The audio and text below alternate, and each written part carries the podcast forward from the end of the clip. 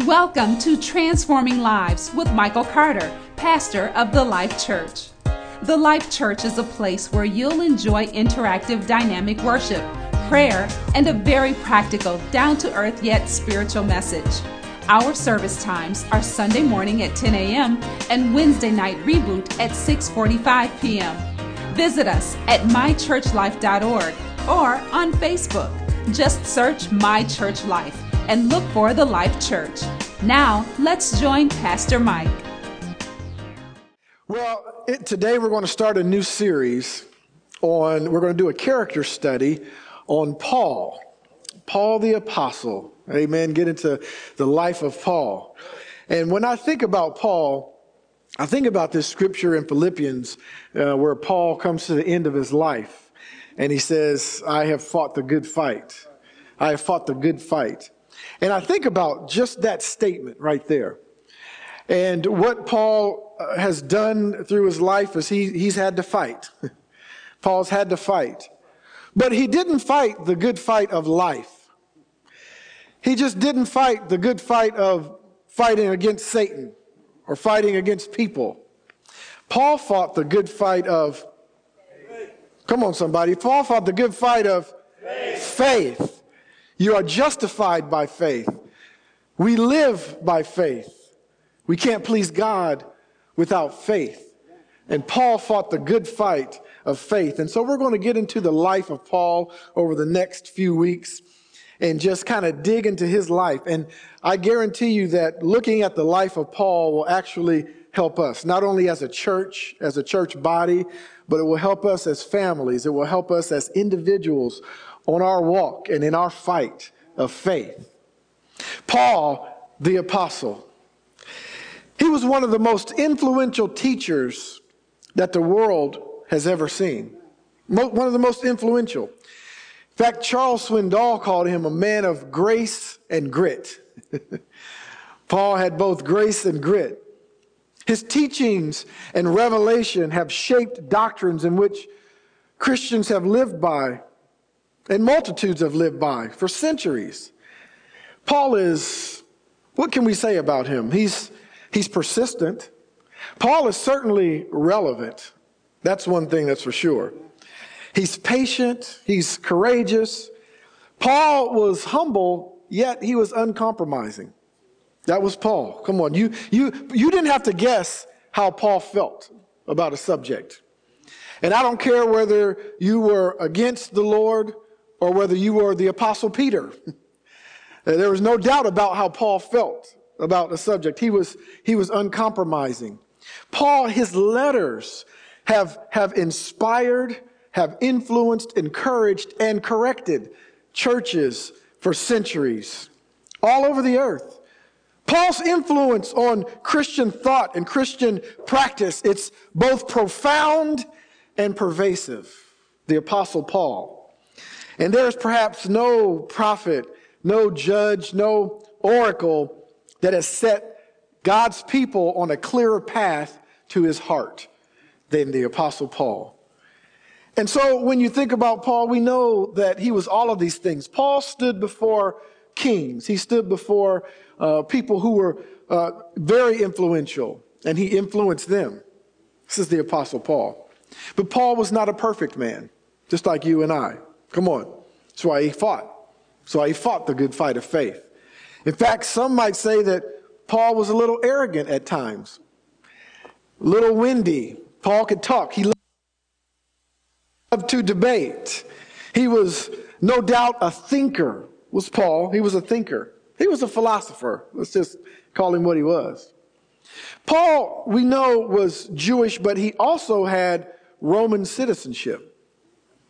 Just in the introduction here, aren't you seeing that Paul's pretty complex, isn't he? He's a, he's a complex character. He's a little deeper than what we might see on the surface. He was educated, so it's very possible that Paul not only spoke Arabic, but he probably spoke Greek and Latin as well. He was educated. He was born in Tarsus, the capital city of Cilicia, the Roman province in Southeast Asia Minor. But he was also a Pharisee. which was kind of a watchdog society. We won't get too much into Pharisees in this particular study, but it was Pharisees were those people that kind of made sure that the Jewish people were following the law and doing what they were supposed to do, kind of a self appointed society, if you will. And they wanted him to be the ultimate Pharisee. He studied under Gamaliel. He, and you might say that he was being, uh, he was being groomed for a high position. High position. So Paul was a complex character. He had all these things going on. And I know when I read about Paul and I read some of the things that Paul says, I tend to judge Paul. I, I, I look at, you know, what he's saying and how he comes across, and I think a certain thing about him. That's why I had to get into his life. Where did Paul come from? And I want to start this first message in sort of the history of Paul and what made Paul the way that he was. You know, one of the first things that I see about Paul is the Damascus Road experience. Acts chapter 9, verses 1 and 2. If you go there, we had, we had heard of, he was called Saul at the time, and we'll talk about that a little bit as well.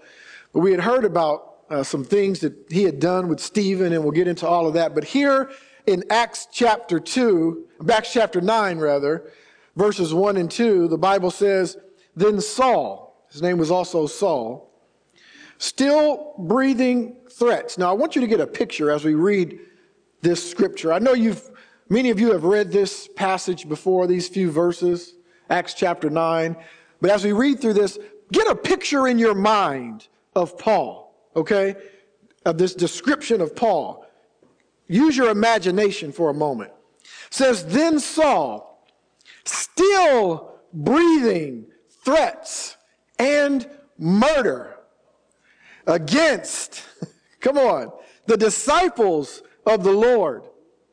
He went to the high priest and asked for letters from the high priest to the synagogues of Damascus. In other words, give me permission. Give me the power and the permission to go to the synagogues in Damascus so that if I, he found any who were of the way, of the way of Jesus. That's what it's talking about. Whether men or women, that he might bring them bound to Jerusalem. Now, from this passage, just these couple verses, we develop an image of Saul, this no nonsense enforcer. He was vocal about his feelings toward the disciples of Christ. Imagine for a moment just the repugnance that Paul must have had. Because I'm reading the words, it said, still breathing. That doesn't mean he started breathing murders and threats. He's still doing it. Breathing murderings, threats against the disciples of Christ. I don't know how he could contain himself. he was so angry. He felt so strongly that he went to the high priest to get the authority to go and capture drag people out of their house. Are you of the way? You're going to jail today. Come on. Bring them to Jerusalem and, and, and bring them to justice. Paul wanted justice. So you might read this and think, Paul was just not a good person. I mean, how is he different than a sinner? He wanted to kill the disciples of Christ. How is he different than a Gentile? But before you make your final judgment about Paul, let's just kind of look at what led up to this moment in time. Paul, his origins, his history. Now, Paul was born into this family that was very strict. They would have understood the Torah, the law, very, very well. Paul was both Jewish and he had Roman citizenship. He had both of those. He was born in Tarsus in Acts chapter 21, verse 39. As Paul said himself, he said, I am a Jew from Tarsus of Cilicia. He said, a citizen of no ordinary city. A citizen of no ordinary city. And yes, in Acts chapter 22, verse 3, he said, I, I am a Jew born in Tarsus, but brought up in, the, in this city. He's in Jerusalem when he's saying this. Born in Tarsus, brought up in this city. I studied under Gamaliel and was thoroughly trained in the law of our ancestors. I was just as zealous for God as you are today. Second Corinthians verse 11, chapter 11, verse 22, uh, he said, are they Hebrews? So am I. Are they Israelites? So am I. Are they Abraham's descendants? So am I. Romans 11, 1, he said, I ask then, did God reject his people? By no means. I am an Israelite myself, a descendant of Abraham from the tribe of Benjamin. Now that's very important that he was from the tribe of Benjamin because Benjamin was probably the most prominent, if you will, tribe of the 12 tribes. He's from the tribe of Benjamin. And then in Philippians chapter 3, verses 4 and 5, he says, Though I myself have, have, have reasons for such confidence, if someone else thinks they have reasons to put confidence in the flesh, I have more. Circumcised on the eighth day of the people of Israel, of the tribe of Benjamin. Watch this. He said, a Hebrew of Hebrews in regard to the law, a Pharisee. This term is important. I'll talk about that in a moment too. A Hebrew of Hebrews. It meant something when Paul said that. This man, Paul, he was, he was a Jew, obviously, and he says, I'm a, a Hebrew of Hebrews. He was quite proud also of his Roman citizenship, being a resident of the city of Tarsus. And his name, Saul, came from one of the most famous Benjamites, Israel's first king. Paul likely had both of these names for quite a while.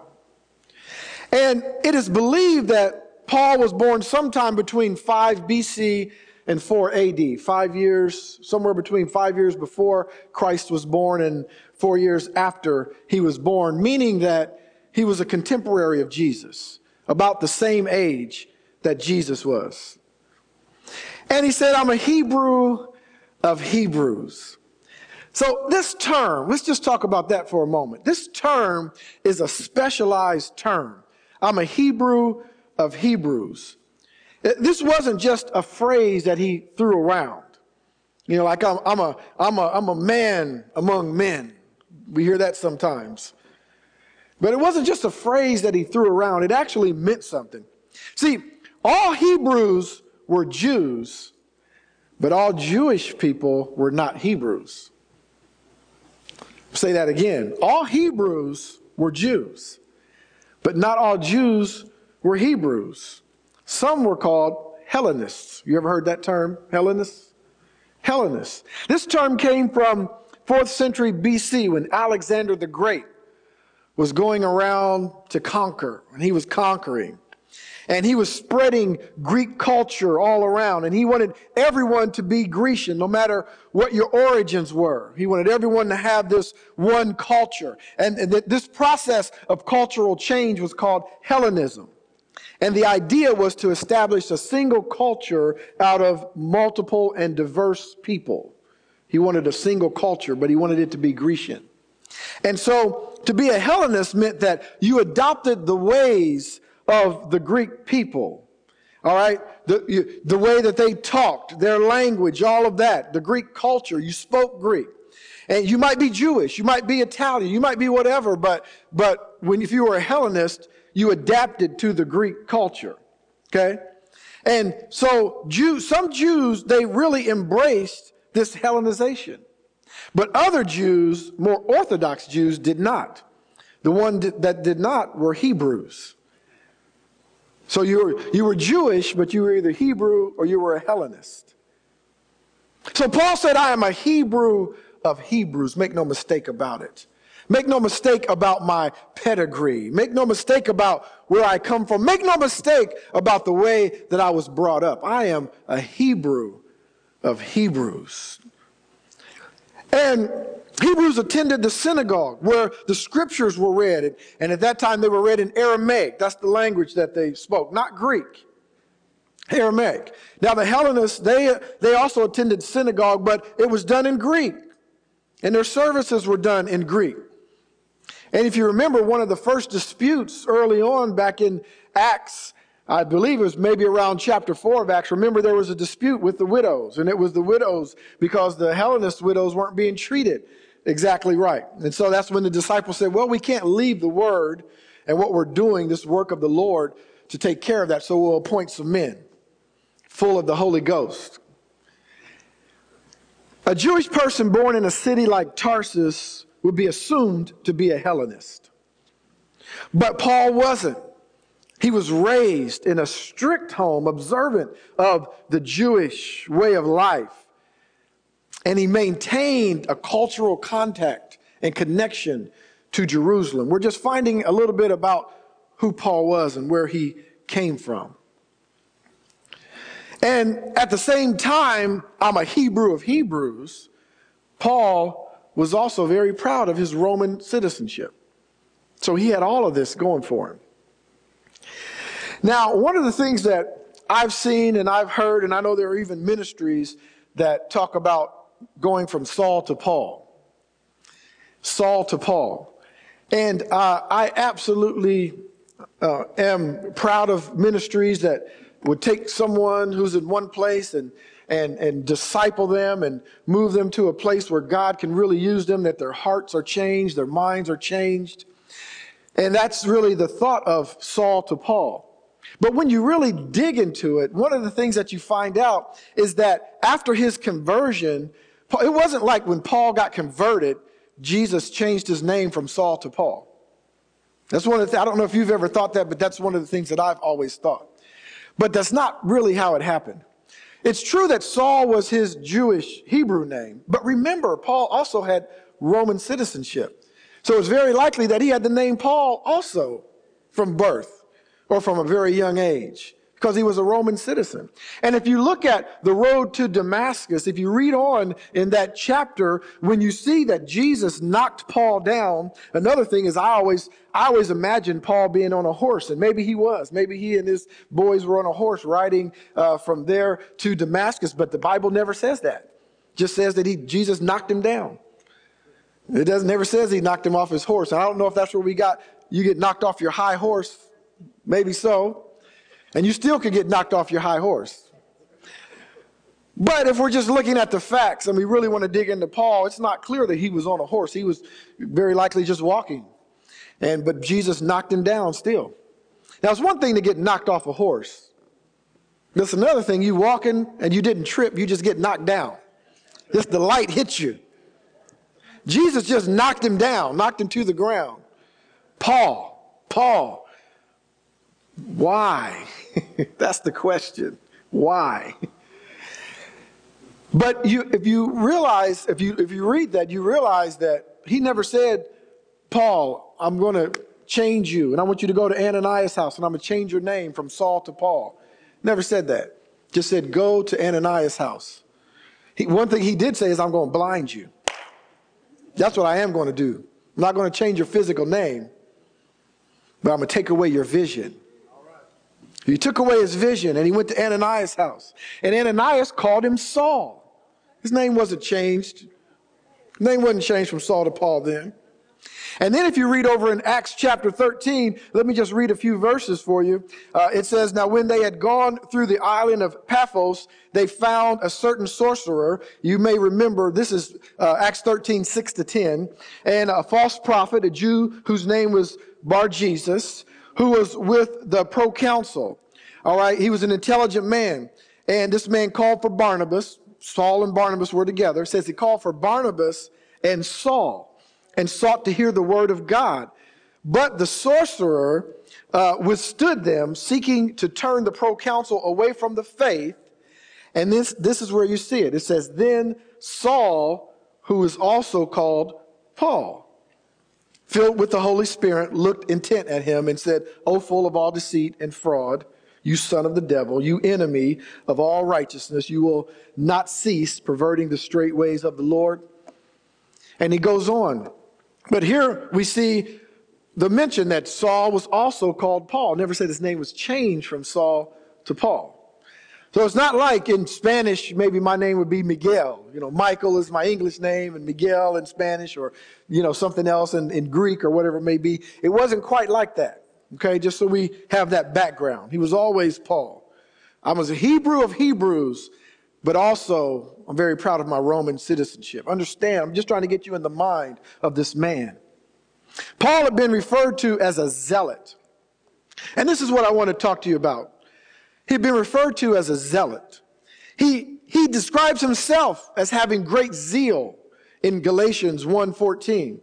I have great zeal for the traditions of my father.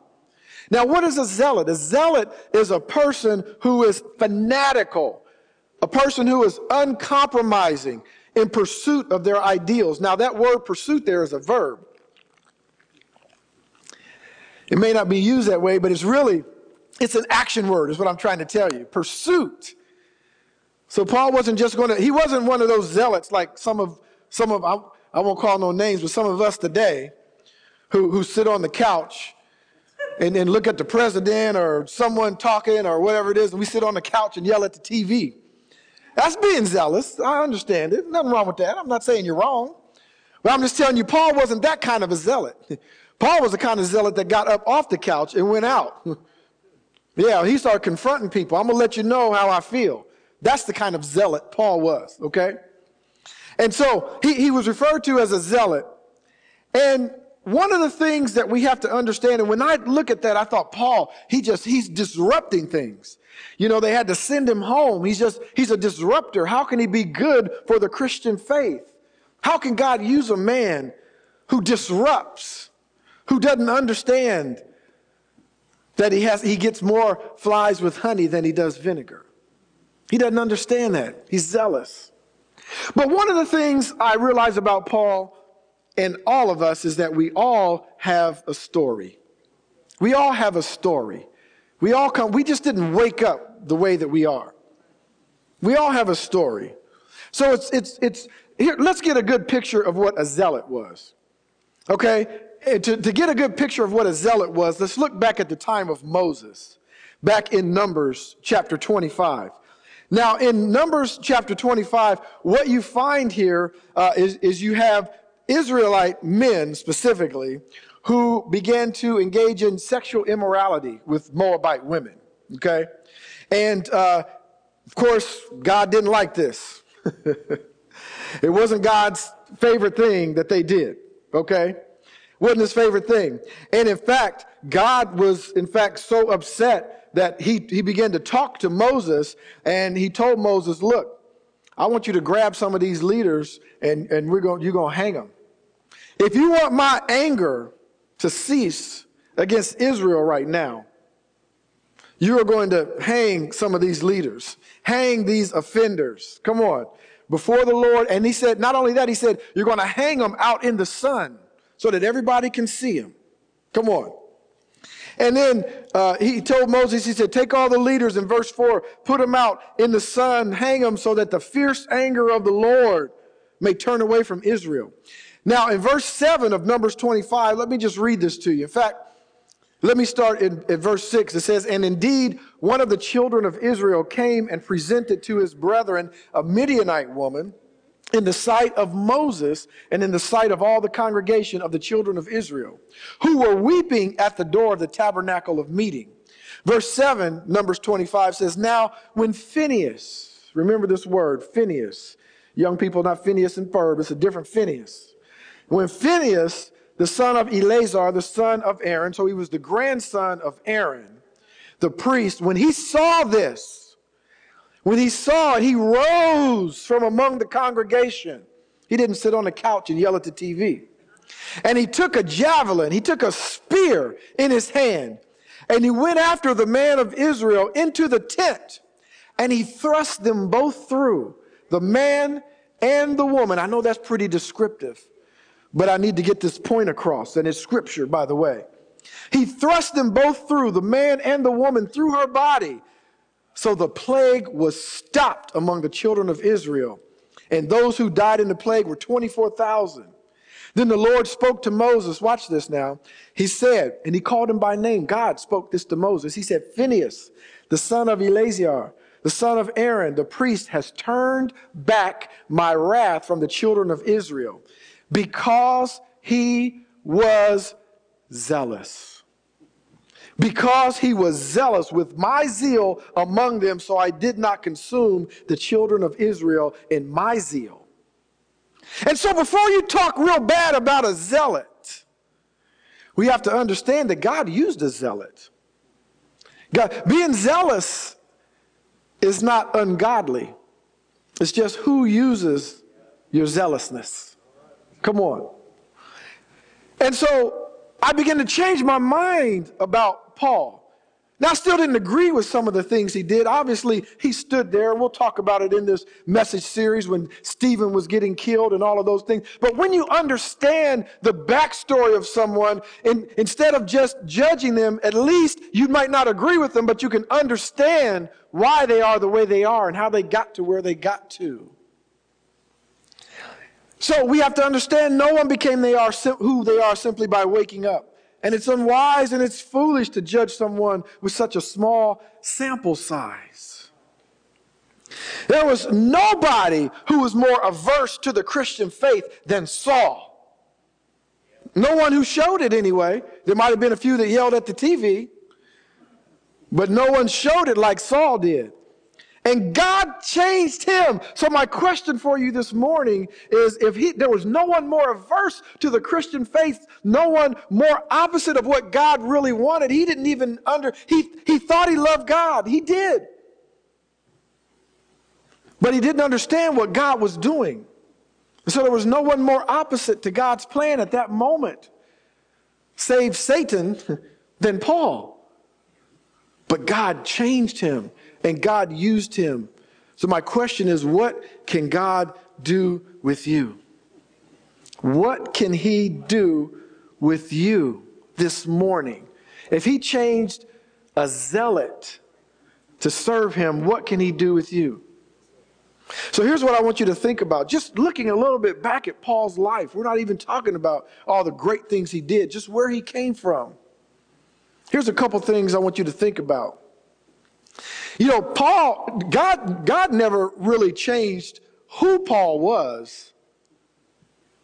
And so God may not change who you are, He will change who uses what you are. Here's what I mean by that. If you're, if you're a person who's shy and you, you, you know, you don't talk in front of people. You're not a person who would come up here on the stage and give a speech or, or a, a, sermon or whatever it may be. You don't talk to big crowds. When you get saved, God may not change that trait about you, but He'll use that to influence people. He'll use that for people who are uh, wrongly zealous. Come on. He'll use that for people who are brash to see how you get things done by speaking softly. I remember Coach Tony Dungy talking about that. Here's a man who is the coach of grown men, and not only grown men, millionaires. Come on. And not only grown men who are millionaires, but guys who it is their job every day to run into each other and try to knock each other out. So he's in a room with these guys, and he's going to lead them. And he walks into the meeting and they're all talking back and forth and talking loud and probably using a, a lot of language that he may not use. and he walks in and he sits down at the head of the table where the coach sits. And within one to two minutes, everybody hushed and stopped talking. All these grown millionaires who try to kill each other every day. Man didn't say a word. He understood the value of silence. And so, if that's you, God knows exactly how to use you. So, He might not change who you are in that respect. He'll change your heart, but He won't change who you are what, with what He gave you, but He'll change who uses who you are. So, we need to understand that about our God made you the way you are for a purpose. Don't ever look in the mirror and be ashamed at who you are. You might be convicted with what you do, but who God made you to be, don't be ashamed of that because God will use that. He'll use it right where you are. He'll use you. He will use you. If he can use Paul, he can certainly use you. And then the second thing is Judge others by what God says about them, not by what you see about them. It's a fault of mine. I don't know about you, but I, I, I know I'm big enough to admit it very often. I mean, it's hard not to judge people by what you see. What you see them do. I saw them say that thing that one time, and now all of a sudden I have a whole judgment about that type of person. And I, and I use this excuse I, I know how to read people. Well, there are people who do. I'm not saying you don't. You may have a, you may be a great discerner and you might be able to read people, but uh, that doesn't that's not the case every time. I mean, I know it's a worn out cliche, but don't judge a book by its cover. Come on.